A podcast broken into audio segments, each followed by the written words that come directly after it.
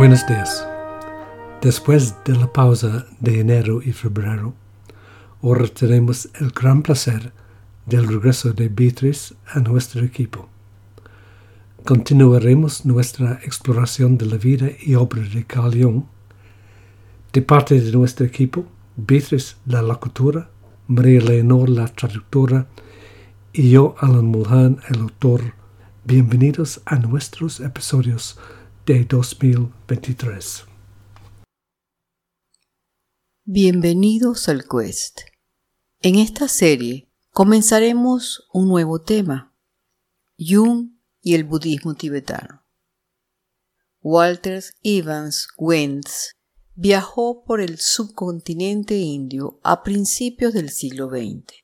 Encontró una serie de obras religiosas en el Tíbet que aunque no hablaba la lengua tibetana, logró de una forma u otra traducirlas. Él fue el editor que introdujo en Occidente una serie de textos tibetanos, incluidos los dos libros para el cual Jung dio su punto de vista desde lo psicológico. El más conocido de estos libros fue el que Evans Wentz llamó el libro tibetano de los muertos, publicado en inglés en 1927 y también conocido como el Bardo Todol. Allí, Jung también escribió un comentario desde lo psicológico para su edición en 1935. El segundo es el libro tibetano de la Gran Liberación, desconocido para Occidente hasta su primera publicación en 1954. Jung había escrito un comentario psicológico sobre él mismo en 1939.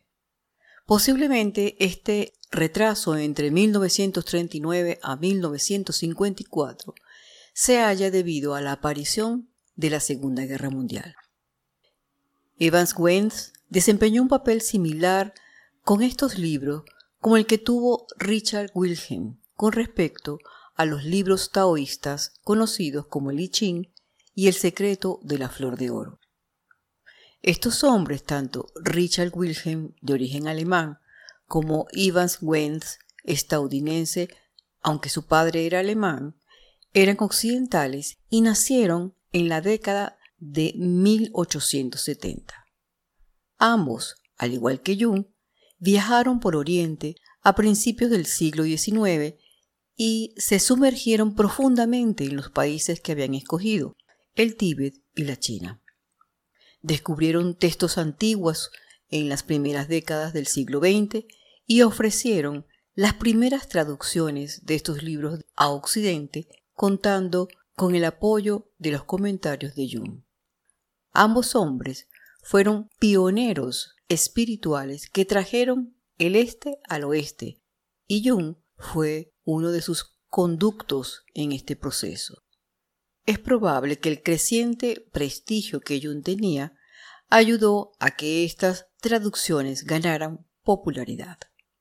Los comentarios psicológicos de Jung para los textos chinos o tibetanos tenían como objetivo construir un puente entre una religión oriental desconocida y una psicología occidental.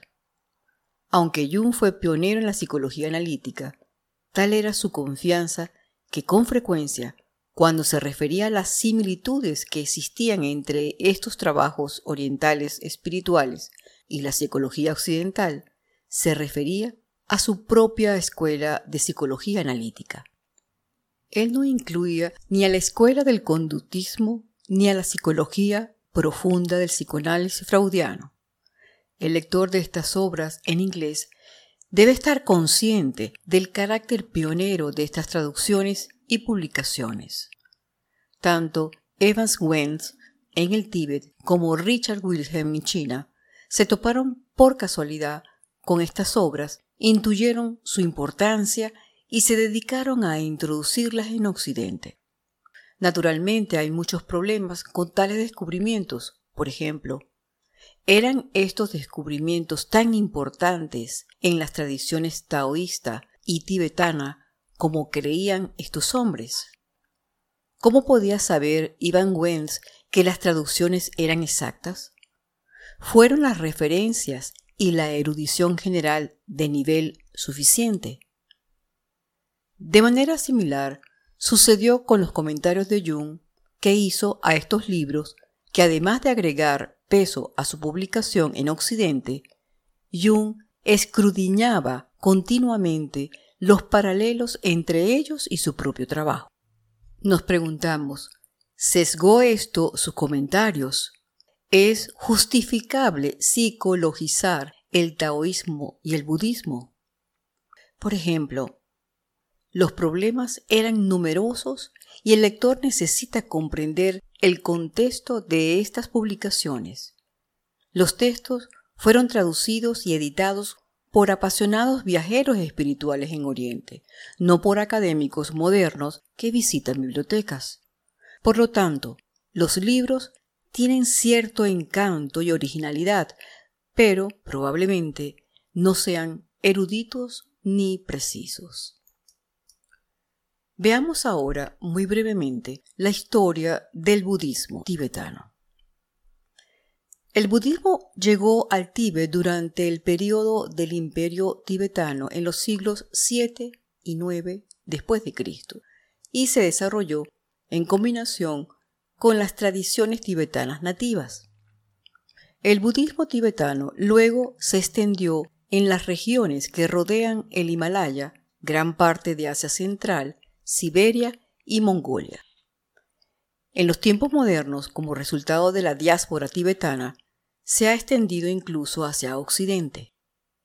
El budismo tibetano tiene cuatro ramas independientes con sus propias instituciones monásticas. Como todo budismo, su objetivo principal es la budeidad y se refiere a sí mismo como el Dharma de los iniciados. Esto implica que uno busca la verdad dentro de la naturaleza de la mente y no fuera de ella. El Dharma es el camino correcto de vivir. En el siglo VIII después de Cristo, el budismo tibetano se convirtió en la religión oficial del Estado, incluso del ejército. Durante los siglos IX y X, la unidad política del imperio tibetano colapsó en una guerra civil, pero el budismo sobrevivió a ello.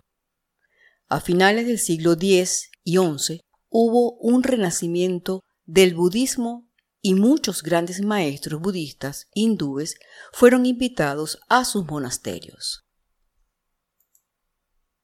El budismo ejerció una fuerte influencia desde el siglo XI después de Cristo entre los pueblos del interior de Asia, especialmente los mongoles que invadieron el Tíbet en 1240 y 1244 y lo incorporaron a su imperio. El budismo tibetano fue adoptado como la religión del Estado por el imperio mongol. Este no es el primer ejemplo en que la religión de los conquistados es adoptada por el conquistador. En estos tiempos se creó el canon tibetano o textos sagrados tibetanos, que a menudo se hicieron utilizando bloques de madera para imprimirlos. Las primeras copias se guardaron en monasterios. Por ejemplo, el Bardot Todol, o libro tibetano de los muertos, se realizó alrededor de la década de 1380. Pasemos ahora con la conexión de Jung con el budismo tibetano. Jung escribió los dos comentarios para las traducciones hechas por Evans Wentz en la década de los 30, como mencionamos anteriormente. Jung nunca visitó el Tíbet, pero sí la India entre 1937 y 1938. Él estaba profundamente impresionado, pero no podía soportar la idea de ser atrapado, tomado por su sistema místico y filosófico. Era una constante en todos sus viajes. Quedaba fascinado y profundamente agradecido con las culturas que encontraba, pero a menudo temía que lo absorbiera o dominara y sentía la compulsión de conservar su perspectiva europea y abordar los problemas y crisis del alma occidental.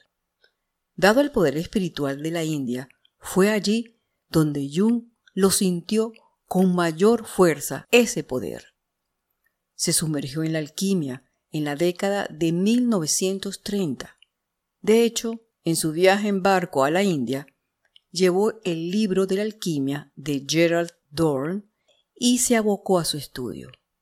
Pero durante su visita sintió la necesidad de regresar a Occidente, que se encontraba entonces en gran peligro y estaba a punto de entrar en la Segunda Guerra Mundial. Para ese momento, Jung estaba fascinado con la leyenda del Grial, viéndola como una búsqueda arquetípica de la curación de heridas profundas, tanto individuales como colectivas. Esto limitó su inmersión en la India. No obstante, estaba fascinado con el Oriente y reconocía la profundidad y sofisticación de su civilización. Supo instintivamente que los mitos de la India hablaban del alma y el camino de la trascendencia de una manera bastante diferente a la del Occidente.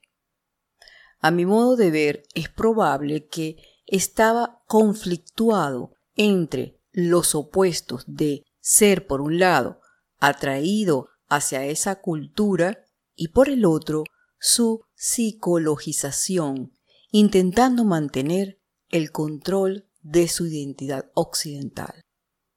Como ejemplo de la conexión intuitiva de Jung con la India, consideremos un corto sueño que tuvo después de una experiencia cercana a la muerte en 1944. Soñó que entraba a una capilla y viéndose en meditación, se dio cuenta. Ajá, él es quien me está meditando. Él tiene el sueño. Y este sueño soy yo. Cuando despierte, ya no existiré más. Para mis oídos esto suena puro hinduismo. Por ejemplo, al mito de Vishnu tendido en el océano cósmico soñando en existencia infinitos universos. Veamos ahora qué es el libro tibetano de la Gran Liberación. El libro tibetano de la Gran Liberación aborda la esencia del camino supremo o el Mahayana y muestra el método yógico para alcanzar la iluminación. Experimentar la mente única, la plena conciencia cósmica, es un ejemplo. Esto significa la iluminación por un método puramente interno sin recurrir a las posiciones del cuerpo, la energía, la respiración, los chakras y otras técnicas asociadas con el yoga de niveles inferiores. Como tantas obras budistas, se refiere al camino de la trascendencia. Este método superior se atribuye a las enseñanzas del siglo VIII del místico Padma Sambhava. En la introducción del libro hay material adicional escrito por su editor Evans Wentz, quien describe conceptos como nirvana, entendiéndose por el nirvana la liberación de la mente mundana de su sufrimiento y renacimiento. Es la extinción de los tres venenos, el de la codicia, la aversión y la ignorancia.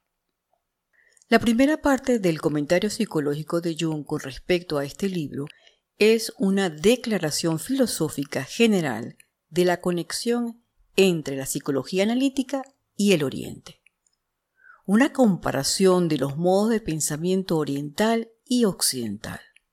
Jung como era su costumbre, señala los límites de las concepciones occidentales tradicionales en comparación con las orientales. En Occidente, por ejemplo, la cognición es la función principal de la mente, que a su vez es el resultado de factores bioquímicos.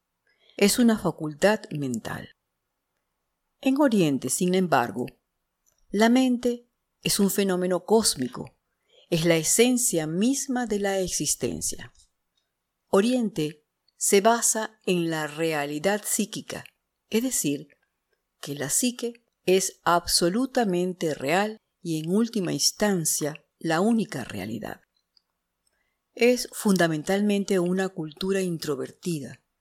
Occidente, por su parte, es fundamentalmente extrovertida, incluso en su actitud religiosa, donde busca la salvación y la gracia en el afuera.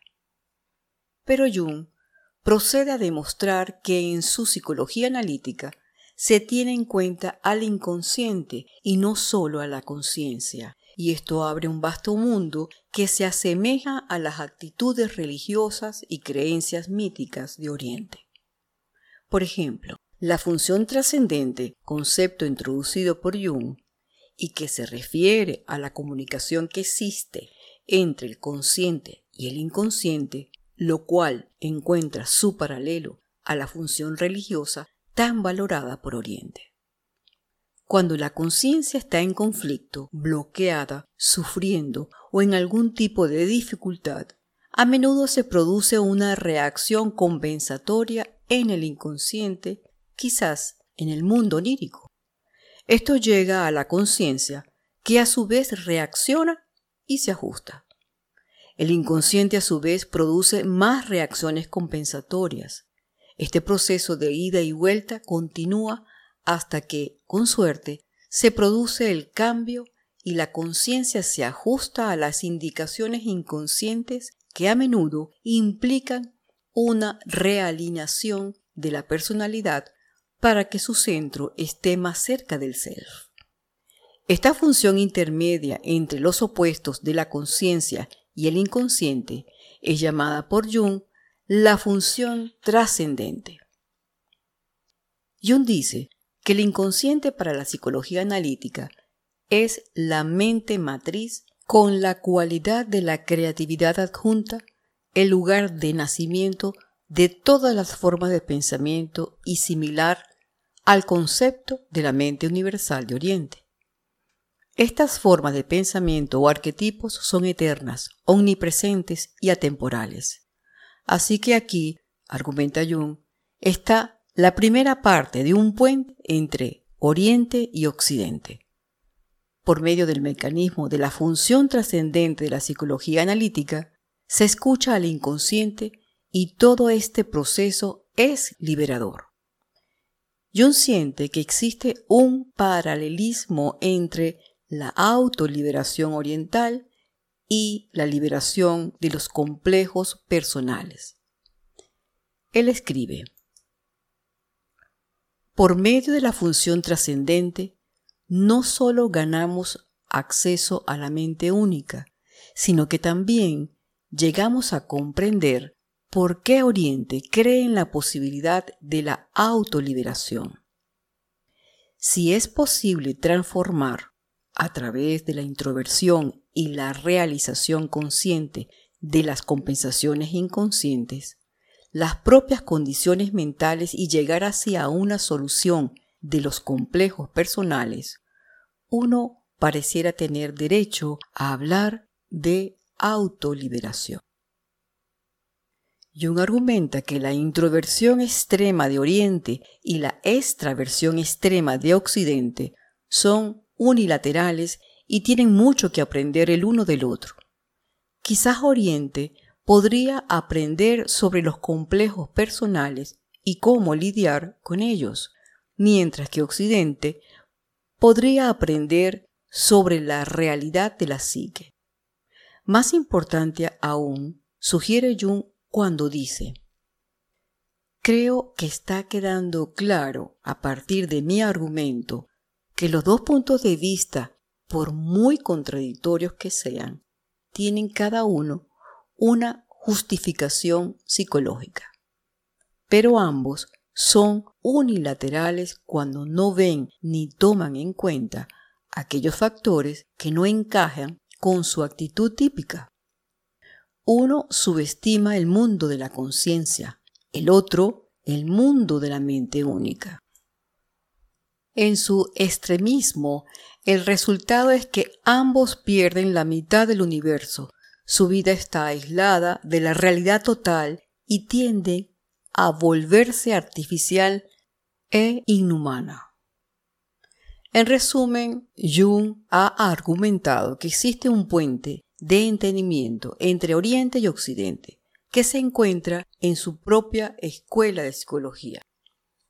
El inconsciente se trata más míticamente con una apreciación de sus arquetipos y la realidad de las formas eternas. La psique aquí es tan real como lo es en el budismo indio. Además, la liberación buscada en Oriente tiene sus paralelos en la psicología analítica junguiana, como se ejemplifica con la fusión trascendente y el papel compensatorio del inconsciente. Habiendo defendido la conveniencia de que cada lado tenga en cuenta al otro, Jung procede en la segunda parte a comentar el texto del libro tibetano de la Gran Liberación. Esto, en mi opinión, es mucho menos convincente porque limita la inmensidad del misticismo y la metafísica budista al constreñirlos en los conceptos de la psicología analítica. Jung sigue el texto planteado por Ivan Wenz. Estos son la mente totalmente iluminada, los aspectos pacíficos y coléricos de los dioses, que también están descritos en el libro tibetano de los muertos, el concepto de la única mente eterna, desconocida, invisible y no reconocida, las dolorosas consecuencias de no conocer esa mente única, las consecuencias de estar atrapado por el deseo, la unicidad y la unidad del todo, la gran autoliberación, la naturaleza de la mente y los nombres que se le dan, la temporalidad y la no creación de la mente, el verdadero Dharma, ley, verdad, guía, sabiduría natural de la mente, las experiencias de la gran luz y finalmente el camino del nirvana. El problema fundamental, sin embargo, es que Jung equipara el concepto budista de la mente única a la idea del inconsciente de la psicología analítica. Ahora bien, aunque hay cruces entre estas ideas, la mente única budista es la naturaleza subyacente del cosmos y tiene un significado ilimitado. La mente no es solo el self, sino que incluye la conciencia y el cosmos.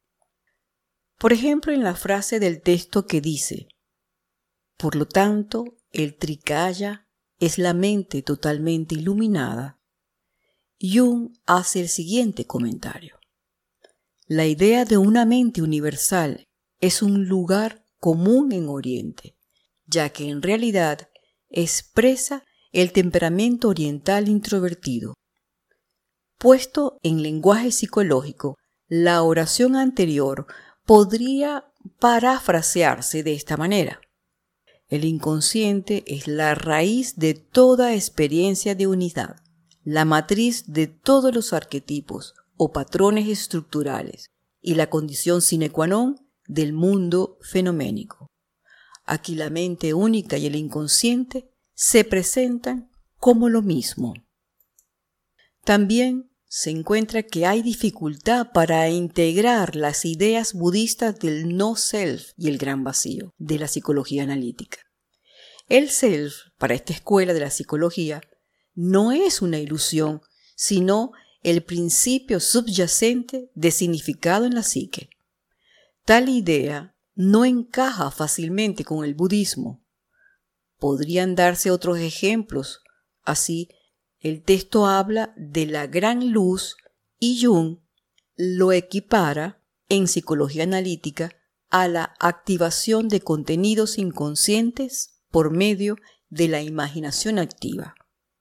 Pero la imaginación activa no es equivalente a la meditación y la iluminación no es equivalente a los ritos de pasaje, por más que pueda haber similitudes. Un ejemplo final en la sección sobre la gran luz, Jung comienza reconociendo el papel central de la luz en la experiencia mística. En muchas ceremonias de iniciación está presidida por el descenso a la oscuridad, así que este es un símbolo de renacimiento. Y Jung comenta, el simbolismo del renacimiento simplemente describe la unión de opuestos conscientes e inconscientes, subyacente a todo el simbolismo de renacimiento. Esta es la función trascendente. Dado que esta función da como resultado un aumento de la conciencia, la condición anterior aumentada por la suma de contenidos formalmente inconscientes, la nueva condición conlleva más intuición, que se simboliza con más luz. Es por tanto un estado más iluminado en comparación con la relativa oscuridad del estado anterior. Sin embargo, este es un paralelismo muy forzado. La experiencia de la iluminación no es simplemente más conocimiento. También Jung dio numerosas advertencias en su comentario sobre una falsa personalidad de los occidentales cuando adoptan prácticas de yoga. No hay duda de que en su época habían muchos seguidores en Occidente. Me pregunto qué habría dicho en nuestros días cuando en Occidente pocas personas rezan mientras muchos meditan y practican yoga. Siento que cuando Jung escribió este comentario psicológico al libro tibetano de la Gran Liberación en 1939, regresaba de su viaje a la India en un estado mental preocupado con Europa. Sin embargo, en 1944 estaba en un estado mental completamente diferente con respecto a la India. Sospecho que habría escrito entonces un comentario psicológico sobre el libro tibetano de la Gran Liberación bien diferente. Yun también estaba en su propio viaje con respecto a la India y el Tíbet. Hasta aquí nuestro episodio. En el próximo examinaremos el libro tibetano de los muertos, otro de la serie Ivan Wentz. Este libro ganaría una fama internacional por la naturaleza extraordinaria de su visión del paso de la muerte al renacimiento. Esperamos que puedan unirse con nosotros.